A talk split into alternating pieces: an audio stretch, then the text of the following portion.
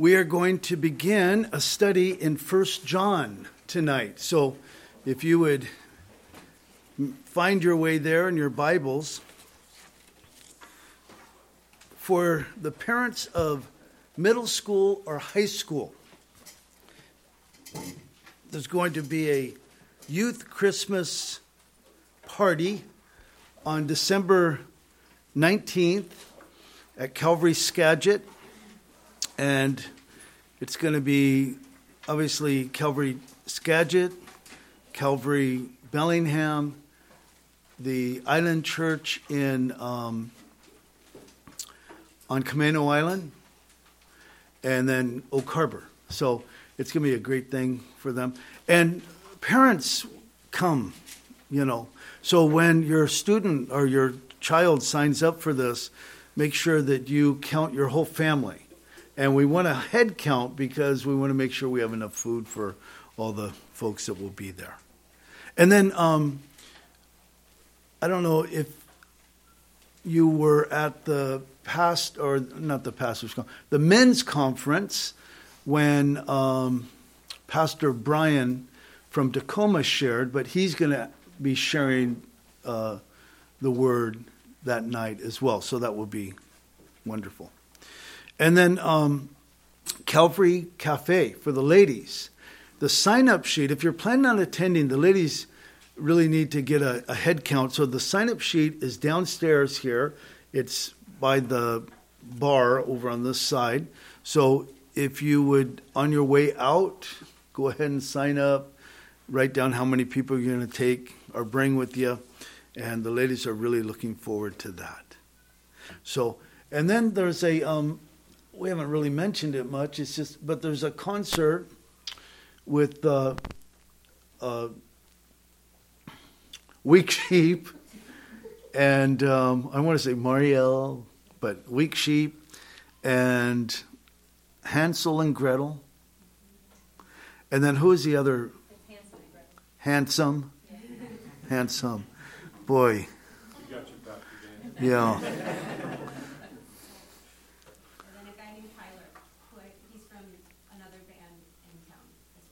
Okay. Okay. So three different uh, groups or whatever, and that will be at the Duncan Farm. So, yeah. And it's going to be food and it's going to be like, yeah, there'll be food and drinks and maybe even like a maybe donuts. One of the donut places I think is going to cater and stuff like that. Oh, good. The 11th. The 11th. Okay. so. Okay. So, Ladies Calvary Cafe, the 10th, concert the 11th, and then the, the youth the, uh, the 19th. So, okay. And um, I feel like I'm forgetting. Oh, how much is that one? There's a fee for that. Yeah, it's ten, it's ten dollars. You can buy before or after, but the little little kids are free. So I think it's like six hundred or five hundred are free. So it's like ten dollars for, or, or ten.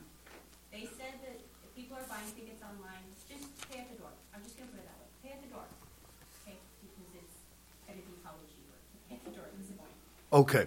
Because they're trying to, they're, they were trying to fill in the room, but they want the families to come. So I know they're not going to charge for kids. Okay. Good. And then, did who put this up? Trace? Did you put it up? So that was for the Ladies Calvary Cafe. Okay, good. I just want to make sure we it says sign up for CC at the CC. we got a lot of CCs going around here. Anyway, Father, we thank you for tonight. And uh, Lord, looking forward to starting a new study. We pray, Father, that you would oh, speak to us as we take bite by bite out of this epistle. We pray, Lord, there's so many things here that are so pertinent for us to know and apply to our own lives. We pray that we might find comfort in your word. We pray for those that are ill, that need a healing touch from you, Lord. We pray that you would restore them and bring them to full, full, uh, full healing, Lord, restoration. So we ask these things in Jesus' name. Amen. So, this is First John. Now, guys, obviously, when John wrote this, um, he didn't write First John. We have three epistles from John, and of course, we have the gospel account written by John. And so, of course, all of that was added. Uh, you know, the one, two, three, or you, what you know. But John was the son of James. Uh, he was a brother of James, the son of Zebedee. And um, he was the same John that was. Is there. Are you trying to get my attention? No. Oh, okay. I'm sorry. No. Uh, he was the same John who stood at the foot of the cross as Jesus was being crucified. And remember, Jesus, as he's hanging there, he says to Mary, and, and remember, we gather that John was the only um, of the original 12. Of course, Judas was gone, but the only of the remaining 11 that was there at the cross. All the others fled, just as the prophet Zechariah said that they would, you know, strike the shepherd and the sheep will scatter. And they all scattered, but John was there, and John was there with Mary. And as Jesus was hanging there on the cross, uh, Jesus said to Mary, Behold your son. Remember that?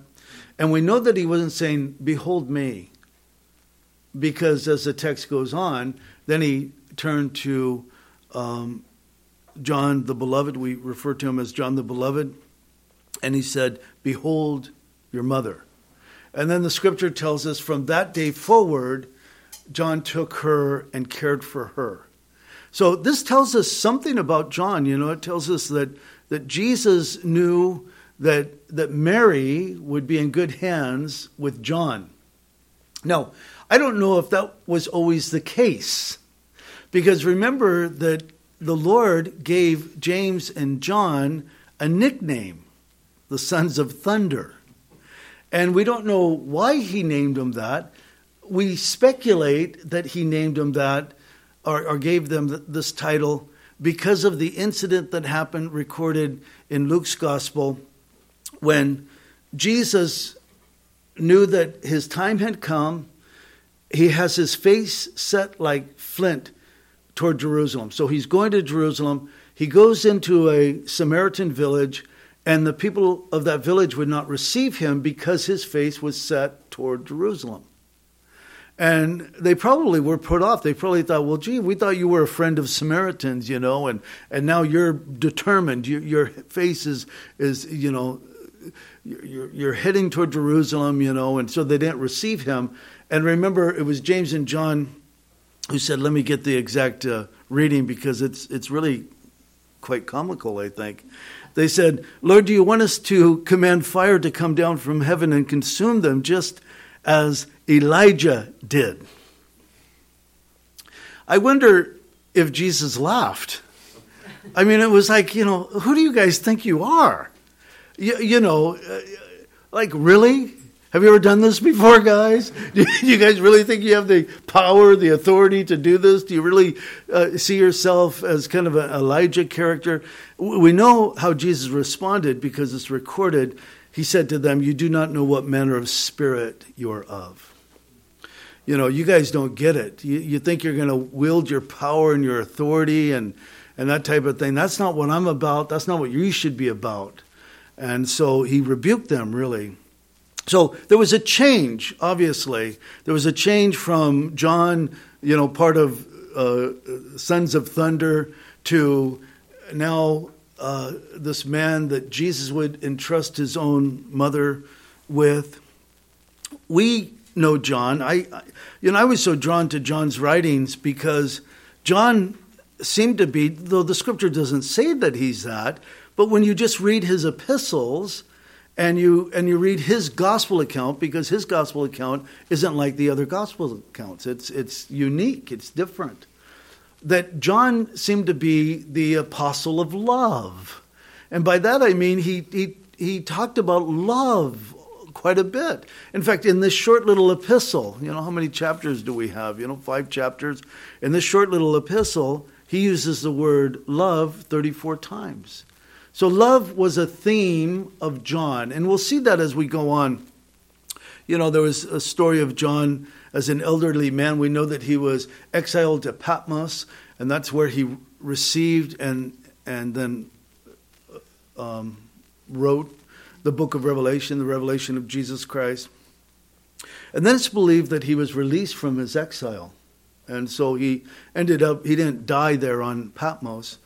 But um, there's a story, tradition, again, we don't see this in the scripture, but that when John was elderly, they would pick him up and they would carry him into the, you know, the congregation, the, the gathering of the believers, and he would, he would say to them, Little children, love one another.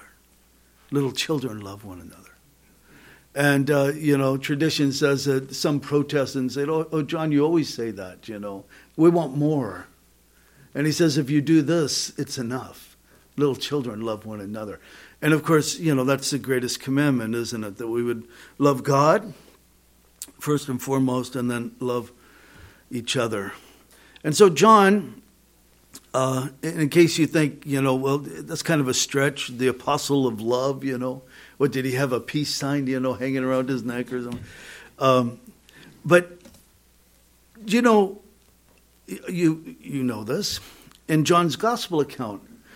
John did not refer to himself as I, you know, in the first person, but he referred to himself five different times as um, the one whom Jesus loved. And I think that's interesting.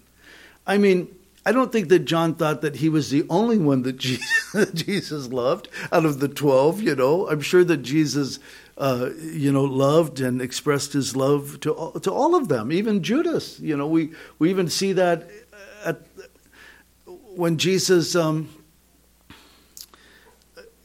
dipped the bread in the, in the sauce, you know, and, and, and Judas dipped at the same time, and that was a sign that this is the one, you know that, that there wasn't this harshness uh, uh, from Jesus toward Judas, but there was almost this tenderness and this love toward, toward Judas. Um, I don't think Judas fully understood what he was about to do. But anyway, the one whom Jesus loved. I want to ask you a question and I don't want you to, because you're going to answer it really fast because you're all Christians. And so you're going to give the Christian answer to the, to the question. So I don't want you to answer it. I just want you to think about the question. And here's the question How did John know that Jesus loved him? I want you to think about that. How did John know that Jesus loved him? Now, of course, the quick Christian answer would be because he died for him, right? I mean, that would be the, the question, uh, the, the answer that would come to mind for us, because he died for him, of course. That's how we know that Jesus loved us. But that's assuming that, that John didn't see himself as the disciple whom Jesus loved before the cross. I, you know, if, if John was a misfit, if he was, you know, saying the wrong thing, doing the wrong thing, having the right, the wrong spirit, you know, he wanting to torch places rather than see them be saved, you know.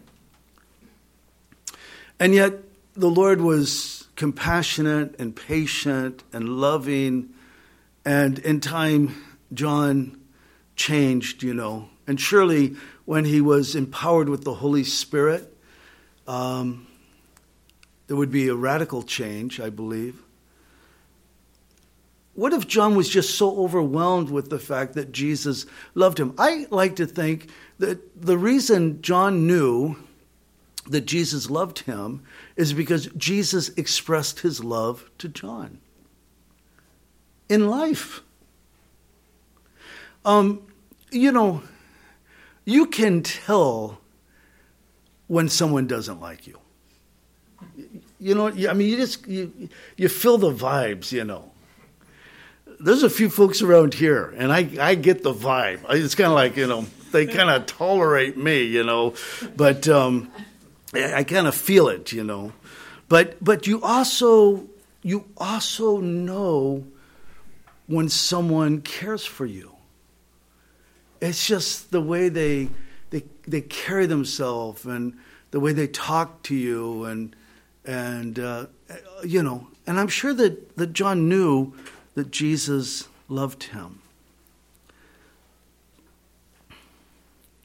Speaking of saying the wrong thing, I had one of my grandsons with me early this week.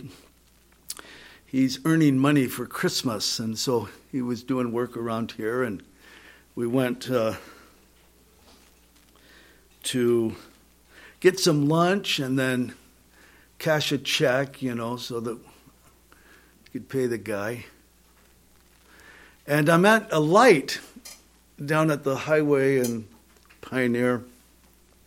And my window's down because it was kind of warmer, you know, and and there he was, our friend, tongue in cheek, that was here a few Sundays ago with his signs out in front of the, the church, you know, and and uh, and so I happened to be right there with my window open, and and he's you know showing his sign, and and and and I just think, oh, people are honking and putting their thumbs up just like I used to do to this guy, because I thought, you know, this guy's you know, he's on our team, you know, till after I talked to him and realized, well, he's not on our team at all, you know.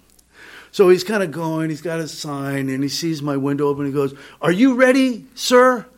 And I said, I am. Are you ready, sir? And I said, You're a fraud. You're a fake.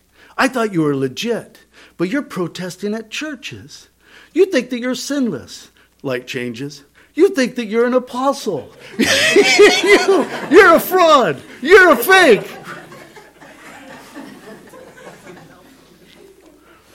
So we made our way to the bank. And I was a little worked up after that. So I have I feel no shame for doing that at all, at all. I I don't I I just don't have any guilt about that. Here's the guilt part of the story. I go to the bank. I'm at that bank a number of times a week. I, we we bank there with the church. We I Tracy and I bank there. You know we and I know all the people, and I pull up to the window to cash the check, and the gal says, Do you bank with us? And I said, Oh, oh yes, I do. I do. Okay, thank you. She comes back, Can I please see some ID? Now, that was a small little request, wasn't it? She was new. And I just like copped this attitude. I go, Oh. You know, I, I don't say anything, but it's like on my face. Oh. All these people know me in there. and then I'm waving. And then people turn around, and they go, oh, that's, oh, that's Dan, you know. He's, a, he's okay, you know. She goes, okay, I'm sorry. Now I know. Okay. So I'm with my grandson. I'm, I happen to be with the grandson that would never think of saying, as I'm saying how big of a jerk I was and how I shouldn't have done that. He's the one grandson that would never think of saying, Papa, it wasn't that bad. He said, Yeah, Papa, that was kind of rude. I said, Yeah. I said, was it? Was I really? He goes, yeah. She, you know, she was just doing her job, and she's obviously new there. And I, you know, as I'm driving next to my grandson there in the truck, I, I felt myself literally, physically shrinking. You know, barely see over the, you know. Do you know that the Lord loves you? You know, sometimes I think we, we think, well, I, I believe He loves me when I'm doing good, when I say the right things and all this, but the fact of the matter is that He loves us. You know, we have the John 3:16, which is in one sense kind of generic, you know, for God so loved the world. He loves humanity. But then we have so many scriptures that talk about the love that the Lord has personally for us as sinners redeemed and washed by the blood of the Lamb. And we need to remember this, guys, because I think that so often, you know, we're under this like heavy cloud of condemnation and, oh, I'm so unworthy and I blew it. I can't believe I did that again and, and this type of thing. John was in awe of the fact that the Lord loved him. And I believe that we should constantly be in awe of the fact that the Lord loves us. So the first four verses is our text, long introduction. Look what it says. That which was from the beginning, I'm going to emphasize some words here, which we have heard, which we have seen with our eyes, which we have looked upon, and our hands have handled concerning the word of life. The life was manifested. This is a word that you're going to see quite often in John's epistle. It's an important word. Was manifested. And we, and you'll note the pronoun there. He's not saying I, I, I, me, me. He's saying we. Listen, what I'm telling you, I'm not alone on this we have seen and bear witness and declare to you that eternal life which was with the Father and was manifested to us. That which we have seen and heard, we declare to you. Again, it's not just I, he's the one writing the letter. But he says, We declare to you that you also may have fellowship with us. And truly, our fellowship is with the Father and with his Son, Jesus Christ. And these things we write, we write, that you, that your joy or our joy, you'll note that it's your or our, I think it's both, joy may be full. So, John uh, you're going to see as as I'm teaching and, and, Nate's teaching, you know, you'll get kind of the backstory here, but John is emphasizing, first of all, his desire, not just his desire, but their desire. We want to have fellowship with you. Our fellowship is with the Father, with the Son. We want you to join in this fellowship because when we're sharing this fellowship together, and you know the word fellowship, it's koinonia. Koinonia, it speaks of oneness and sharing and having in common. And it's a word that we don't, we don't have an English equivalent, so we have to throw a bunch of English words at it uh, to kind of get a meaning of it. But he says, we want to share in this, this fellowship. We want the, the fellowship of, of the Lord. Uh, to be experienced by you and us and this mutual thing. It's going to build us up and, and there's, there's going to be joy. But he knows that the only basis for true fellowship is believing the right things about the Lord. And so, in the very first four verses. Of course, he didn't write with verses, but in, in our Bibles, the very first four verses, he emphasizes the humanity of Jesus and the deity of Jesus. He speaks of the fact that, that first of all, he's not just a man, he's God the deity of Christ, the eternal nature of God. We see it in things like, look what it says, which was from the beginning. Or the word of life, logos, logos, the word of life. And then his natural nature, his uh, human nature, his incarnation. We see it in things like the life was manifested, and we have seen and bear witness. And so, John, he's saying, now, now why is he emphasizing this? Why, why would you emphasize that? Why would you start with that? And the reason he started with this is because the problem that these believers were dealing with were the Gnostics. The Gnostics were those who claimed to have a superior spiritual knowledge.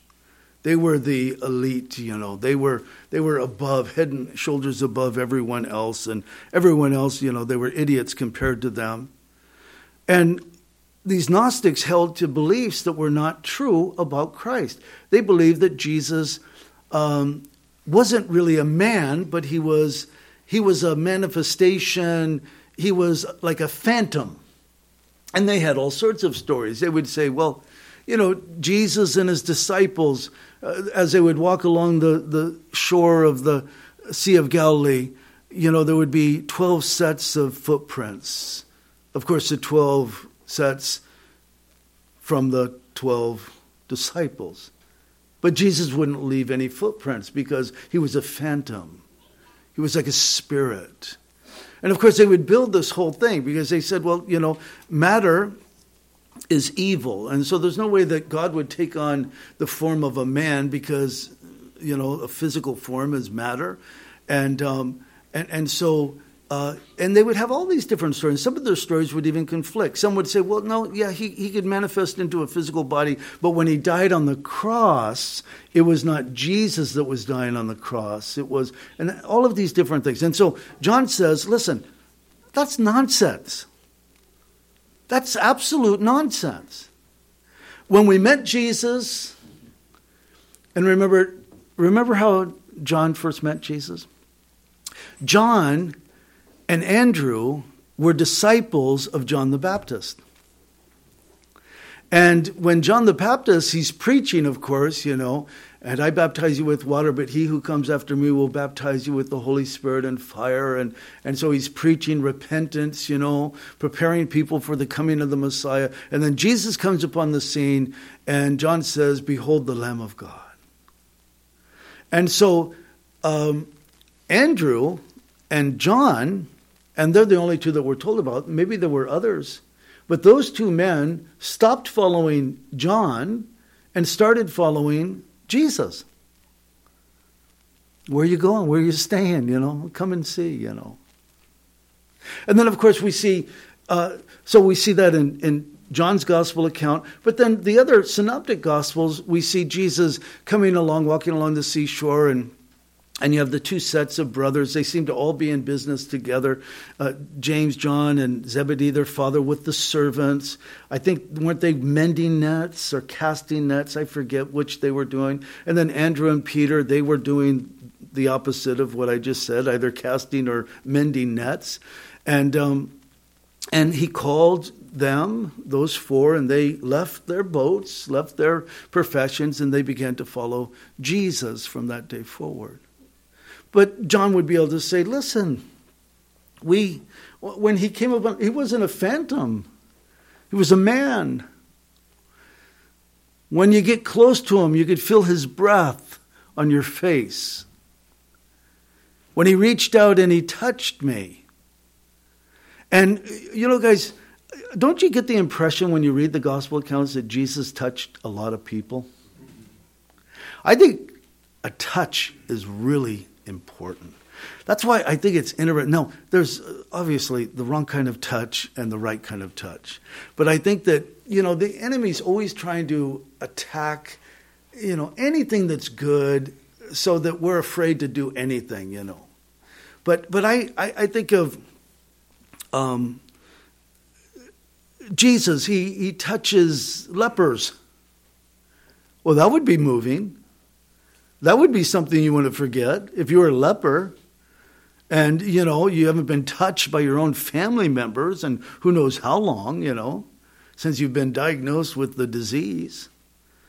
And then Jesus, a stranger to you, comes up to you and he, he reaches out his hand and he touches you and he says, Be clean, be cleansed.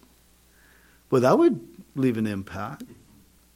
Um, you know, in John's gospel, as I mentioned, five times he says that he is the disciple whom Jesus loved, or the equivalent to that.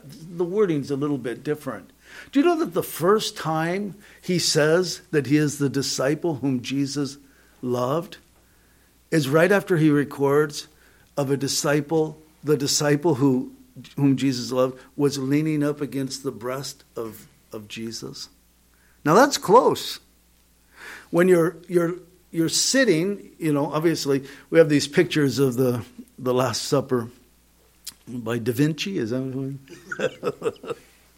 one of the assistant pastors at our old church gave our oldest son this like gigantic picture of the Last Supper. It was one of those gifts where Tracy and I just looked at Dan and said, Thank you. and we moved that thing. We moved that thing up here when we moved, and it was, you know, it was in the closet, you know, and in Joshua's closet, and this just massive thing. Unrelated, but I thought it was interesting. I was watching, you know, we used to live in Santa Barbara, and for a while I worked for a, a security company, alarm company and we would install these alarms and maintain these alarms and in these millionaires' homes. You know, we did John Travolta and Kenny Loggins and Jim Messina, which Loggins and Messina, and you know, uh, just a lot of these people. And um, uh, Michael Jackson, of course, had a home there. So did Ronald Reagan had his farm up there. You know, and we'd see these people come in. To you know, they'd fly into the airport there and everything, and it was always a big deal when anyone would come in. But I was watching the show, and they were showing a tour of Michael Jackson's, uh, what was it, Wonderland or whatever? I mean, it's just Neverland? Yes, Neverland. Neverland? I think it's, yeah, because like uh, Peter Pan, never grow up. Yeah, that's right. So, so they're kind of scanning through, and a lot of the rooms are vacant, you know, and then they went up to his bedroom that wasn't that, there was still furniture up there. But they kind of showed this picture on the wall and it's a picture of like the last supper. Guess who was in the middle? Michael. So weird. Gross.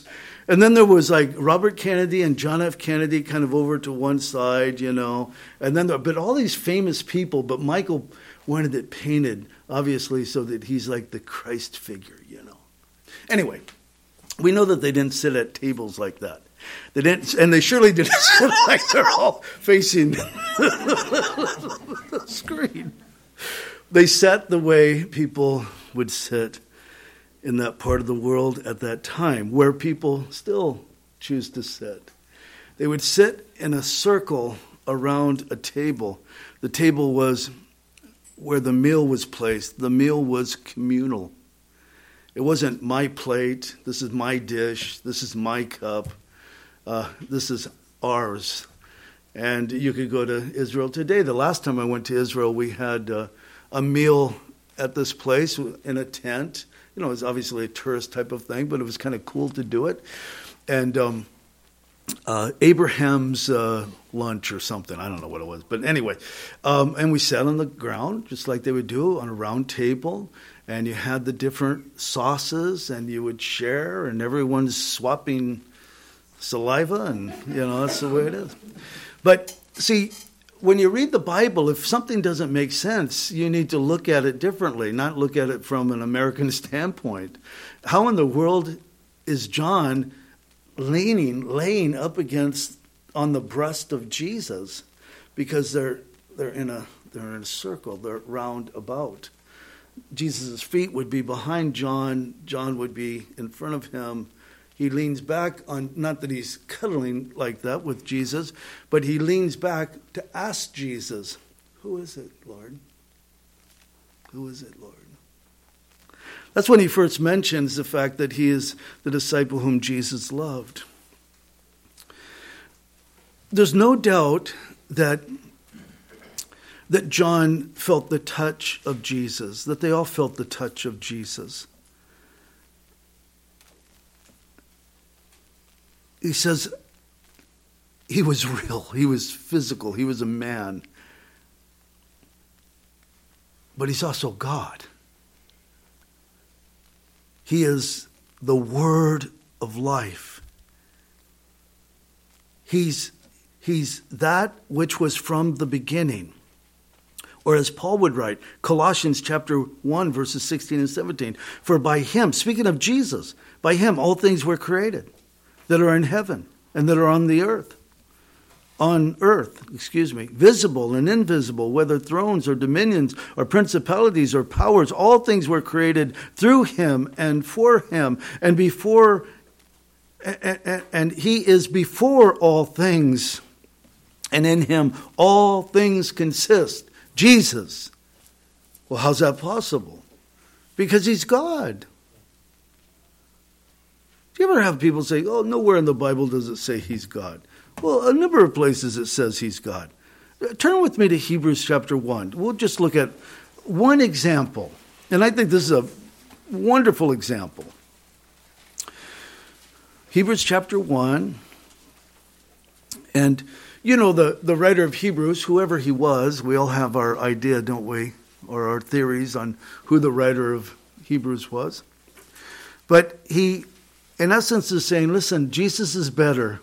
Jesus is better than the prophets. Jesus is better than the angels. Jesus is better than Abraham. Jesus is better than Melchizedek. Jesus is better. Um, that's the whole theme of Hebrews, you know. But as he's going through this, look at verse 7.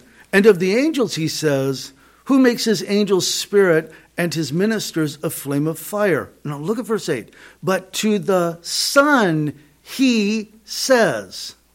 So who's the Son? Jesus. And who's the He? God the Father. But to the Son, he says, look what he says Your throne, O God. It's the Father speaking to the Son. Your throne, O God, is forever and ever. A scepter of righteousness is uh, the scepter of your kingdom. You have loved righteousness and hated lawlessness. Therefore, God, your God, has anointed you with the oil of gladness more than your companions. And you, Lord, the word Lord there is Yahweh, Yah. Y H W H. You know, they don't even know uh, how to, they don't even know how to spell it correctly. They don't want to misspell it. So we have this kind of you know, close. By the way, do you ever read Hebrew literature? Isn't it cool how even when they write the word God, it's G, D. They leave out O. It's respect. There's just this thing. It's the name. The name is so holy. You don't want to mess with the name. You know, you don't want to get the name. So anyway, and it goes on. It says, "You, Lord, the beginning uh, in the beginning laid the foundation. Again, he's still speaking to the to the Son. You laid the foundation of the earth, and the heavens are the work of your hands. They were uh, they will perish, but you remain, and they will all grow old like a garment, like a cloak, and it goes on the, from there. And then you drop down to verse 13 Sit at my right hand till I make your enemies a footstool. Now we recognize that from the Psalms. So he's God. And so he says, listen, we saw him in his life, and more importantly, we saw him in his resurrection. See, if, we, if we're just testifying to the fact that he was a real man in life, that's not enough. But he was a real man and we saw him in his resurrection that proves he is who he claimed to be.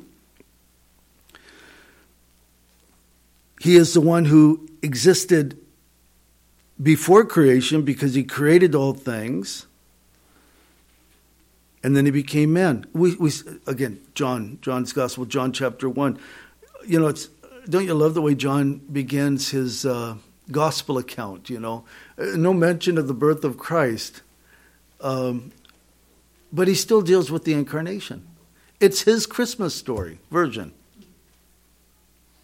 What's John's Christmas story uh, version? Well, here it is. I mean, this is part of it. And the Word became flesh and dwelt among us, and we beheld, we beheld His glory, the glory of the only begotten of the Father, full of grace and truth. So John says, We have seen with our eyes, we have, we have looked upon, and our hands have handled. His testimony, he's giving testimony to the evidence of his incarnation, but he's also giving evidence to his resurrection. And we're going to see that in just a moment. But I want you to note the, the progression here.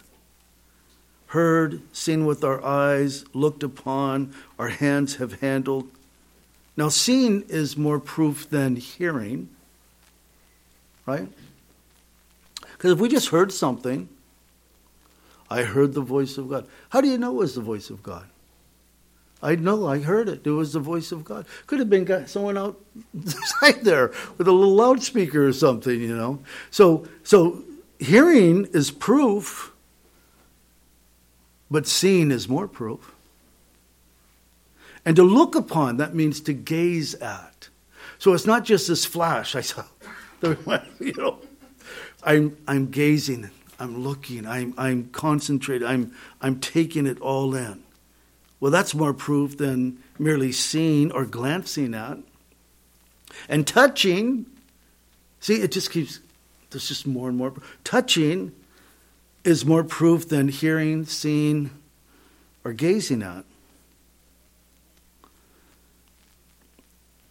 Again, I, I think of the people that were touched by Jesus and the people that Jesus touched resurrection. Remember the resurrection? This is from Luke 24 39. Jesus, he says, Behold my hands and my feet, that it is I myself. What does he say? Handle me. We have handled, at his invitation, of course. Handle me. And see for a spirit does not have flesh and bones as you see I have. It's just touch. Remember, Thomas wasn't there. And so he hears about all of this. I mean, you talk about missing it, you know, and, and you hear about all this thing. Oh, you should have been here, Thomas. You know, it was great, you know, and and he goes into that whole thing. I won't believe unless I see, unless I, you know. So then, John chapter 20, verse 27, then he said to Thomas, Reach your finger here and look at my hands, and reach your hand here and put it in my side. Do not be unbelieving, but believe. And then, of course, Jesus went on to say, He went on to speak of us prophetically. Blessed are those who have not seen and yet believe. So, John says, I want to I want to set the record straight. I know that you're you're dealing with these false teachers, these Gnostics. They have all these stories to tell. They they present themselves as being elite and smart and and have you know uh, you know spiritual insight that the average person doesn't have. But I'm telling you, they're liars. Don't listen to them because I saw him. We saw him. It's not just I. I'm not just saying, you know, because why? Because the Bible doesn't care about one witness. It has to be two or more. And and and so he says, we, we, we. sounds French, but we've seen him, you know, concerning the word of life. Again, John 1 1. In the beginning was the Word, and the Word was with God, and the Word was God. There's another God verse for us.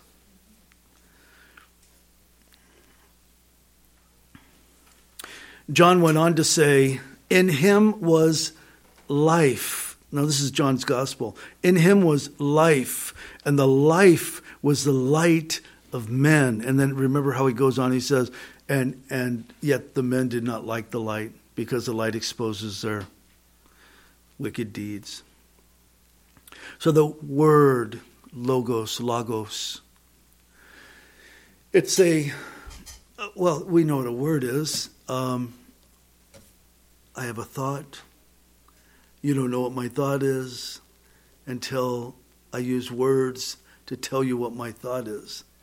My my my thoughts are there, but until they're manifested or until they're heard, you're not going to know what's being said. So, so Jesus is the Word of God. In what way? He's Scripture? No, no, no, no, no. He's he's God's thoughts. He's God's intention. He's God. This is this is God revealing His will to humanity in a physical body. That when you know when he was hurt, he was hurt. I mean, when he bled, he bled. It was real blood, and and and yet um, we see kind of this. You know, you have the incarnation. You know, let me let me go over here. Peter, if you just go back a page or two, Second Peter, because you have the incarnation, the the the human nature of Jesus that's important. The Bible teaches that; it emphasizes that. But then you have the the um, divine nature of Jesus. The Bible's clear on that. Old Testament, New Testament alike, guys. This isn't something new. When you get to the New Testament, Isaiah spoke about the deity of Christ, and the other prophets did. But then you have kind of this thing that happened in the midst of the ministry of Jesus. And, uh, and Peter, of course, was there, John was there, and James was there. And, and Peter makes reference of it in his second epistle. In verse 16, chapter 1, verse 16, 2 Peter, 2 Peter 1.16. For we, again, because it's not just me, because my own personal testimony means nothing biblically. It needs to be two or more. For we did not follow cunning, cunningly devised fables when we made known to you the power and coming of the Lord Jesus Christ, but were eyewitnesses. So he's saying what John was saying. We were eyewitnesses of his majesty. So now he's speaking of something different. He's speaking of the transfiguration. For he received from God the Father honor and glory when such a voice came to him from the excellent glory. This is my beloved Son in whom I am well pleased. And we heard this voice, which came from heaven when we were with him on the holy mountain. And then he goes on from there. These men, eyewitnesses. You know, guys, I want you to think about something here. John writes this letter, and we're not really sure who he was writing it to. You know, it doesn't have, uh, it's not like to the Corinthians, to those in Galatia, to the church in Ephesus to those in Thyatira, or Thessalonica, excuse me. Um, we don't have, so we don't know really for sure where they were, or, or, you know, we have an idea of what they were dealing with from the letter, but we believe that he wrote this from Ephesus. So he wrote this epistle when he was there in Ephesus. When he wrote these when he wrote this letter and the others wrote their letters, do you think they knew they were writing scripture? I don't think so. I mean, why would they? When, when Paul wrote to Timothy, do, do, do, you think he knew he was writing scripture? Do you think he knew that, that um, it would become a part of our Bibles? Do you think he knew that Christians 2,000 years after he wrote it would be studying it and, and seeking insight, you know, spiritual insight from these things? I don't think they knew that. But the Holy Spirit knew it. It's the Holy Spirit who moved these men to write the things that they wrote, and um, and and you think of this, you say, well, that's what they were dealing with. So you say, well, yeah, he wasn't writing to us. He was writing he was writing to a specific group. He wasn't writing to us. Well, that, that's true. But these things are still pertinent for us.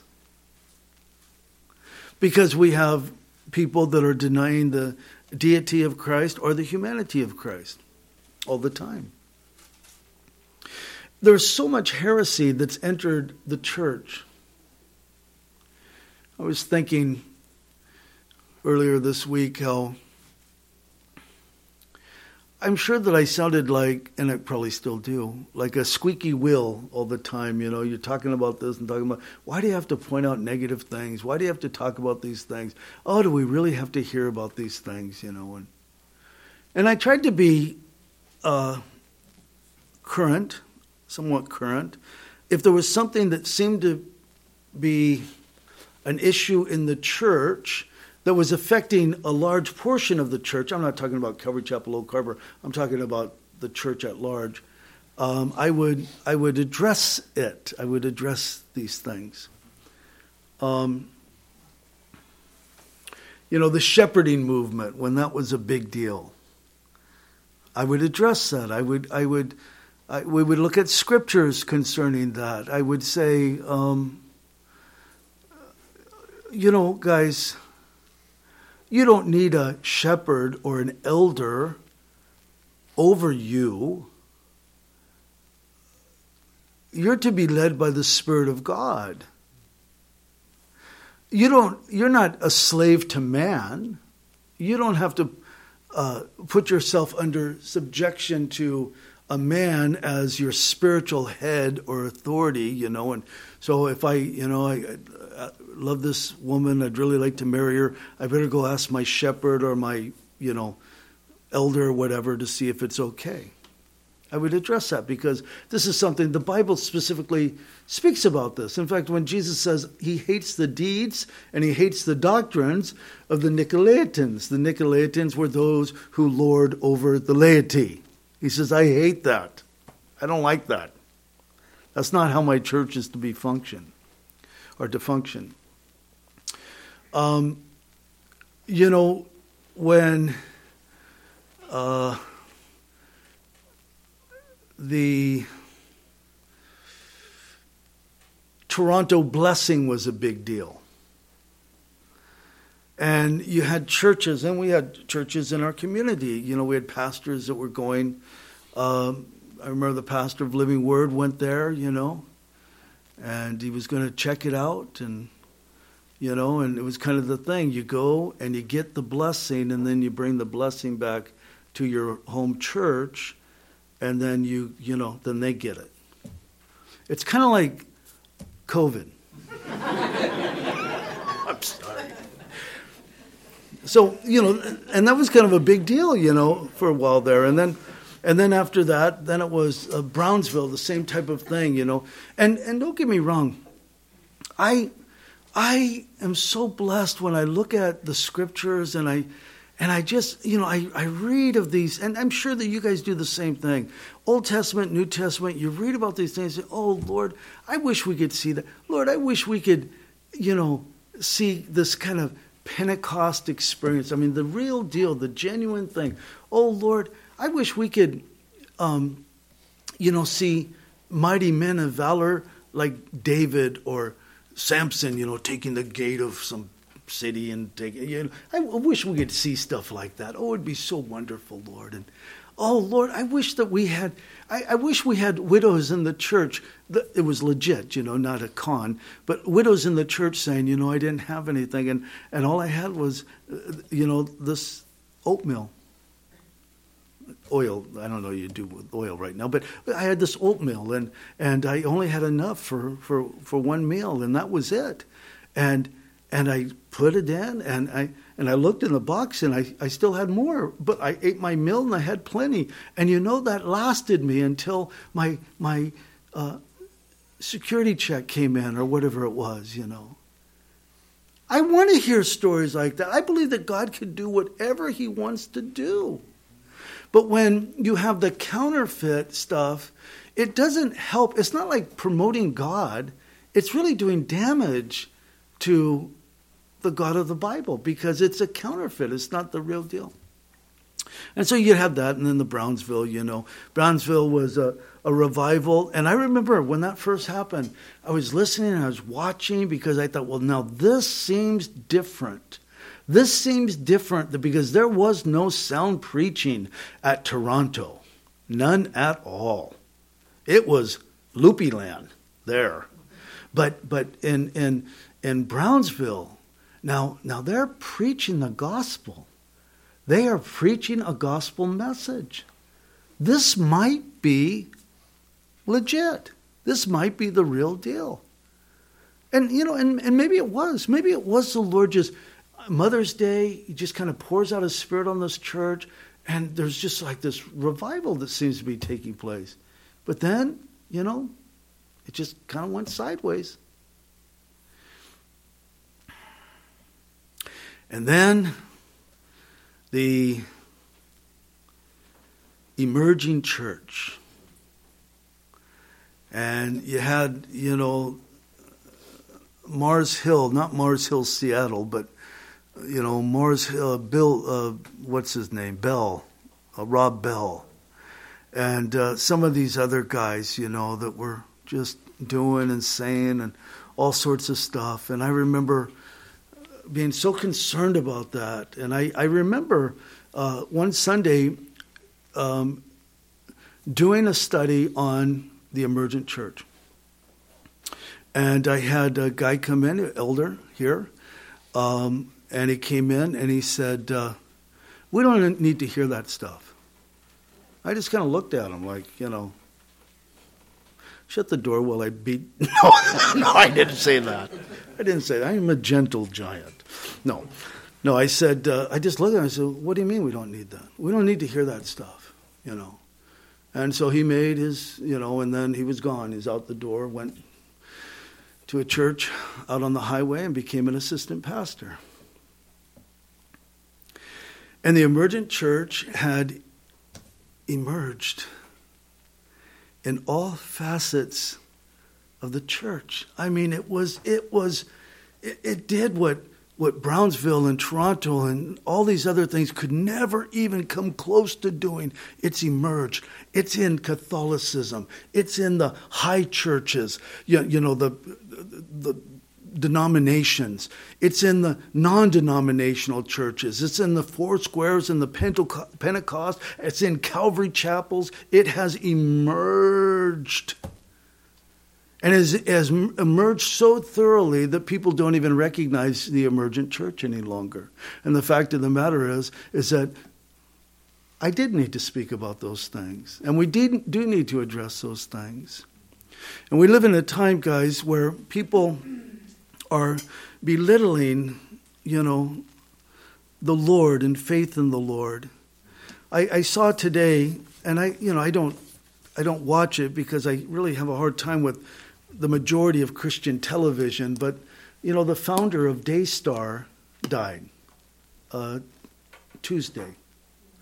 So um, he uh, he died. He had COVID. The headline. This is so heartless. We live in such a hateful world. Anti vaxxer, TV evangelist dies of COVID. It's almost like, you know, boom. Marielle was saying before you folks came, she says, we never read about um, vaxxed uh, athlete drops dead on the field or, you know, whatever. You know what I mean? Because it's, slant, it's, it's only going to go one way. It's only going to criticize one way.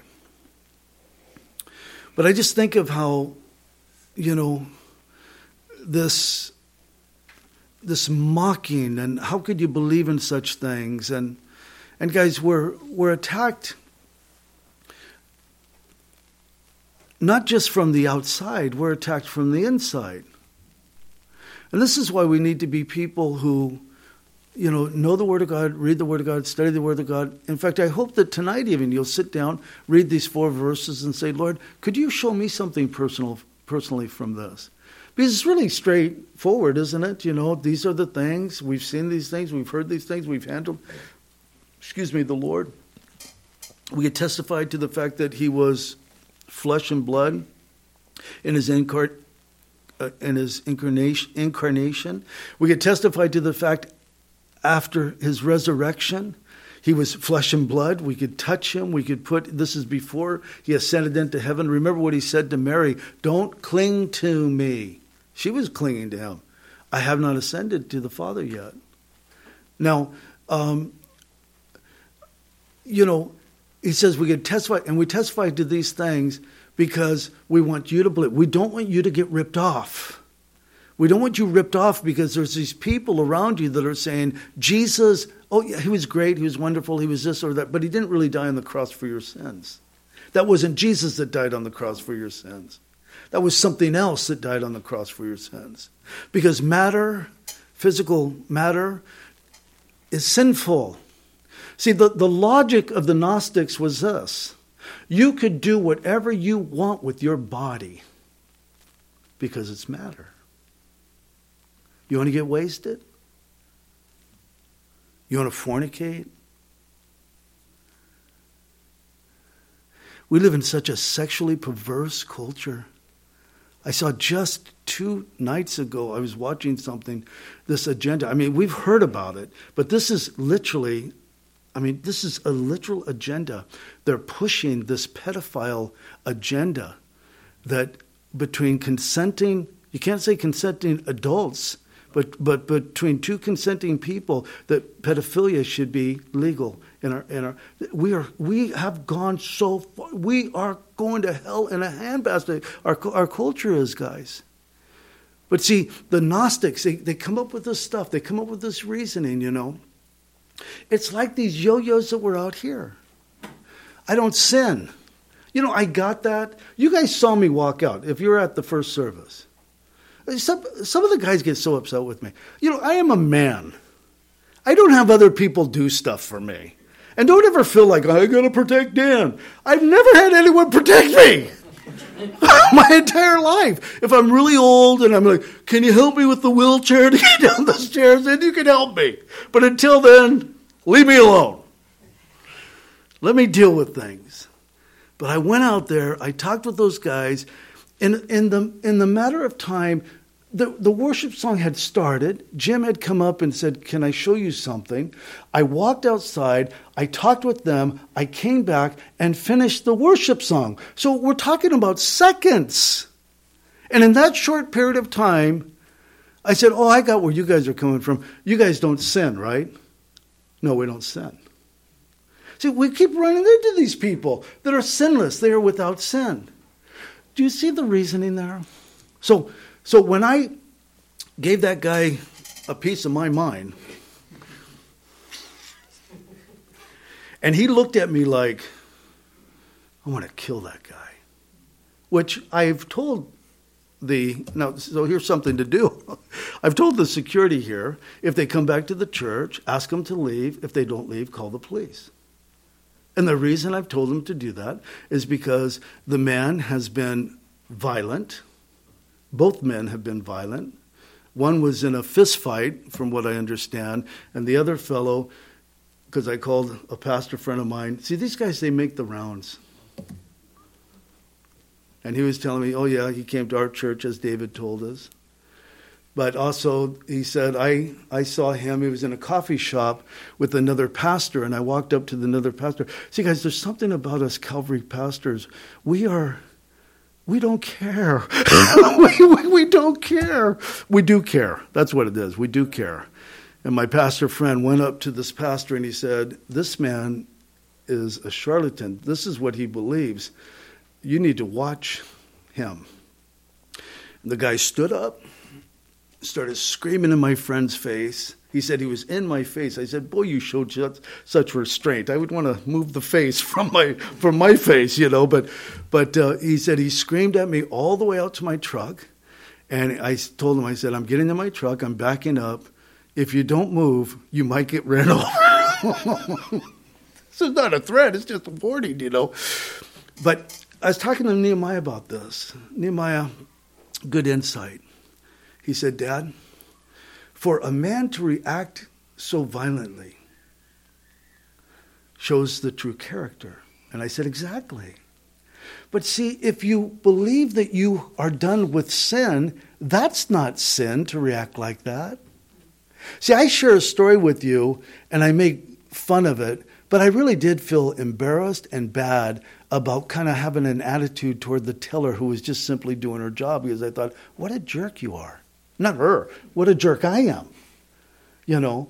But see, that's the conviction of the Holy Spirit and my grandson, Ethan. but um, but you know, if if you could just justify any behavior that comes out of your life, and I don't sin, so I don't have to repent, so whatever I do is right. So how far do you go? You see what I'm saying, guys? So we live in a time where the, the culture is sexually perverse, and we could say, well, so, uh, well, the text today, it didn't deal with sexual immorality or anything. No, no, no, no, no. I'm just giving you kind of the backstory. This is where, if, if you're wrong, if you're wrong about Jesus here, it's like a snowball, and it goes further and further out, and you get to a point where you could be like the Gnostics who believed that they could be sexually perverse. They could do anything they wanted with their physical body because their physical body was matter. And the spirit is the only thing that counts. It's the same, guys, it's the same, it's the same thinking of people. And you meet them because they're all over the place who say, I don't sin anymore. It is the exact same heart. So whatever I do, it's not sin. It doesn't matter. I don't have to repent. I haven't done anything wrong. And this is why we need to be people who know the Word of God. We read the Word of God. We study the Word of God. We could reason with others in the Word of God. We could discern when we're talking to somebody. You know, because that guy flipping his sign and everything, I, I, I was so blessed by the fact that he was out there doing that. I really was when I would see him, and I would honk and I'd give him thumbs up and, oh, praise the Lord, brother. I'd give him the one way sign, you know, and all of that. And then after this whole thing, I thought, isn't it sad, Lord? Where are the, the people that, you know, want to go out on the street and preach the gospel or hold up signs, but they're legitimate and they don't have some weird ulterior motive? These guys came to the church because they said, You teach pre trib rapture. And I said to them, That's why you've come here? I mean, honestly. I mean, if that's the cause, I mean, this is a non essential. You know, uh, do you know we do preach that salvation is through faith alone? But, I, but if I would have gone there, they might not have agreed with that, you know. So, Father, we pray that you would help us to be people of your word